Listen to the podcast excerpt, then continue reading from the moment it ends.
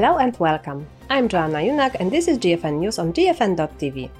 In today's program, we talk with Ignacio Leiva about the smoking and vaping situation in Chile. Ignacio is a multimedia journalist, founder, and president of ASOVAPE Chile, and has been a pro vaping activist since 2010 and representative of the community Chile no Fuma Vapea. Thank you, Ignacio, for joining us today. For viewers who don't know you, what do you do and what is your history with safer nicotine products? Well, first of all, I'm a ex-smoker. I used to smoke a lot. I was smoking two packs a day. Um, I tried every single way to stop smoking, and none of them worked for me.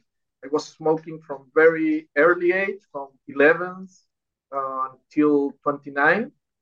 I went through everything: uh, nicotine stitches, nicotine gums, I went even to um, hypnotism.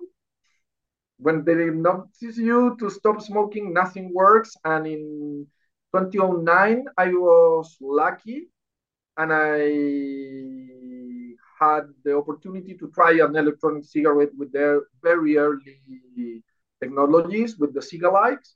And when I tried it, I said, oh, maybe this will work two year, two days after that moment, I quit smoking. I start vaping, and now it has been like 13 years without going back for cigarettes. So first, I'm an ex-smoker and a user of electronic cigarettes. In 2010, we needed to face the possibility that um, the government banned e-cigarettes in Chile. It was in the same times between 2010 and 2013 um, that they banned the e-cigarettes in Brazil, in Argentina, in Uruguay. Uh, that was the time that even New Zealand was uh, getting the cigarettes ban, the e-cigarettes ban. And in that moment, I said, there is no way. No one would take from me the only thing that worked and it could save a lot of lives. So I became kind of an activist by force. Um, and I feel that if I was not the one to fight, no one will. In that moment, there was not much people vaping. And I organized the first, that was a campaign of communications, trying to not let the minister to to ban the e-cigarette. They put on in Chile a decree of with force of law coming from the Minister of Health, where they put the nicotine under the hands of pharma. The only institution available available to sell nicotine in Chile are the pharmaceuticals. So what it came from that is that no one sells nicotine because pharma obviously don't want us to vape. So we have that problem in Chile. Then I continue creating or trying to create a community that could be informed about vaping because we kind of knew that in some moment this will came back and we will need a strong community well informed. So we create a community that is called Vapea, eh, Chile no Fuma Vapea, that it have its main objective was, as I said, inform the people and create conscious that there could be problems in the future, but also it was a community to help new people how to go through in the process of changing from cigarettes to uh, e-cigarettes and that was the main stuff. In 2018, again, we faced that one senator said that he wanted to ban again cigarettes. He was not able, but he presented a project of law um, very against uh, harm reduction options, especially vaping. This is a law affecting vaping, trying to put in the same place vaping and smoking. And in that moment, we realized that as a non-official community, it will be very difficult to fight um, this process. So then we create the associations of consumers in Chile. And we have been working with that from 2019, I think we were able to create it. And we have been doing a lot. We were the first country to make a um, public manifestation supporting vaping in front of the Minister of Health in that moment. And we have been handling campaigns to to to inform the people, but also we have been connecting with the politicians and the people that it's on the legislature, the legislations, and we are actually in that moment where we are trying to uh, have a regulation that see look at the electronic cigarettes as a harm reduction product and for sure not trying to put it in the same place than e-cigarettes. Uh, so in resume, what I am, and uh, it's the way that I like to feel. I'm just a user of e-cigarettes, and I feel I'm just one more, but we're trying with others to do the best that we can to find a good. And what's happening now in Chile in terms of use of safer nicotine products? Well, the actual situation in Chile, it's kind of, um, I would say that it's kind of positive. We came, we came, as I told you before, from this project of law coming from the senator chamber that it's very bad through vaping. But now that project get out of the senator chamber, and now it's being discussed in the chamber of deputies, the Commission of Health. And in that place, we were able to change the mind of many of the deputies. And we are, I don't like the word, but I think it's the most uh, accurate. We are fighting to make some change, and we have been able to change much of uh, of that project of law. Like change, we were able to change some articles that have to do with um, advertisement that they were trying to totally forbid it, but at the same time of forbidding advertisement, there was a high uh, intention to censorship the information about the, the difference between vaping and smoking. Um, also, it will censorship even users to talk about it in the social medias. And we were able to make some change in that in that aspect. Now we are exactly during the process where the commission is discussing every single article. The last article that we had to discuss was, well, not we, the deputies have to discuss, but we were um, in contact with them, was about uh, the warnings in the packaging that uh, the executive present a very, very bad um, article that was not only putting it in the same um, in the same level than cigarettes. It was very very hard, like 50% of the boxes uh, with messages about the risks, the risks that we don't know what are the risks, but they talk about the risk and stuff on vaping, doing it like the same with cigarettes, and we were able to counter that. And the last article said that electronic cigarettes will have only 20% and only with one um, um, warning that it will be that this product would contain nicotine and that it's addictive or it could be addictive for the users. And the next weeks, we should face two other more commissions. In one of them, it will be a very important discussion for us where they are trying to restrain uh, the amount of liquid that you could sell. They want to put every single liquid with a maximum of 10 mLs. So you won't be able to sell bottles more than 10 mLs. And also put a maximum amount of milligram of nicotine per ml that they want to put it on 20. We are trying to change that to 60 milliliters per bottle and in a maximum of nicotine of 50, thinking that the people that it's using pods and um, small electronic cigarettes, uh, the 20 milligrams are not enough to have a successfully option to quit electronic cigarettes. Sorry, to quit smoking by using electronic cigarettes. Please tell us more about your association. What are your strategies? Well, actually, the community have worked and answered in a very good way.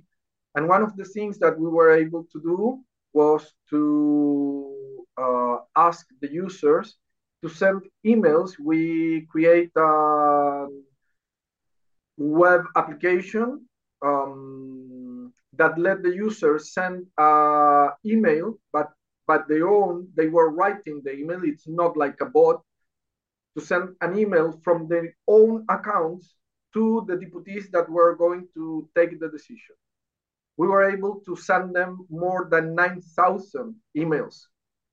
And they were real emails, not like a bot, like click here and you send an email. They were all different with the experience of each user. And that I think was one of the things that really picked the attention of the deputies to understand that they were really affecting a lot, a lot of people that they are not only affecting the users of electronic cigarettes, they were going to affect the, all those millions of people that smoke now that could have a very big benefits on their life through vaping. And I would say that that response of the community that it was awesome. Just uh, funny stuff. Some of the emails of the deputies collapsed because of the amount of email that they were receiving.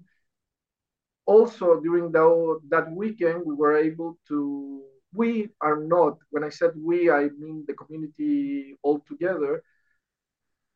Um, we were trending topic three days, all the hours on Chile about vaping, it's not smoking. So this kind of stuff make this switch that something sometimes it's so difficult to make the authority to understand how much how much they could affect in the wrong way the life of so many people. And there we could saw a very big change on the mentality of many many of them. And that i think it was one of the most important moments of, of our fight. At the same time on that tuesday this happened during the during the weekend. And on Tuesday was the first Commission of Health in the Chamber of Deputies talking about the the project. And that day we made again a public manifestation in front of the Chamber of uh, Deputies. So we were able to really show them that it's not, as they said, that this is the great big tobacco, the one that is behind all this stuff we were able to show them and to to let them know that it have nothing to do with big tobacco and here we are just trying to save our life and the ones that they are coming. And we have done other stuff like um, campaigns of information through the medias but also some campaigns that are in the real world to to put it in some way. We have made some experiments uh, bringing people that smoke, offering them the possibility of switching to vaping. We give them all the product needed, and we were recording their process from the beginning, from real smokers. We were not expecting such good results because we picked five very complicated people. We were trying to focus on people that really, really have problems, not to get someone that you you think that he will quit even not with no help. We take very very hard uh, situations. We took five, and those five with the um, with a good um, with someone following them and helping them as it should be from the government. All of them are still vaping barely one year after. So we are we, we, we have tried many stuff, but the ones that I talked at the beginning, I bet that coming from the community was the most important thing to make a change in the point of view of the legislature. With all your activities, do you expect the government to take positive steps and help people access safer alternatives to smoking? the word expectation it's different that uh, what they should, what I think they should. What the government should do is to obviously, in my point of view, um, use uh, electronic cigarettes and other THR um, options as a tool to fight against against smoking. There is nothing better than vaping to quit smoking for those people that who can't or they don't want to switch to quit vaping it's the best option the political the political point of view of quit or die have totally failed in our country and we are the second country in latin america with higher amount of people smoking and with the higher amount of women um, smoking. So that's what they should do. Badly my expectations from the government are very low. Um, they are from the very old point of view of the tobacco control uh, groups.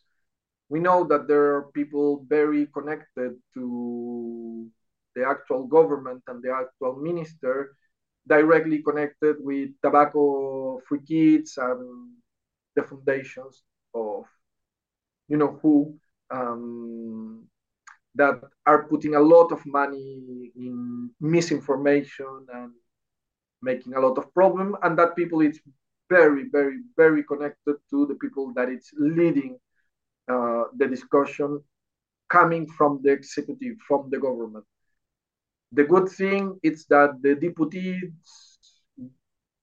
a very big part of the deputies uh, understood that this is not that easy that it's most of the information that they are getting it's not accurate at least to be very very soft with my words not accurate and some of them um, are totally not accurate and maybe even manipulated.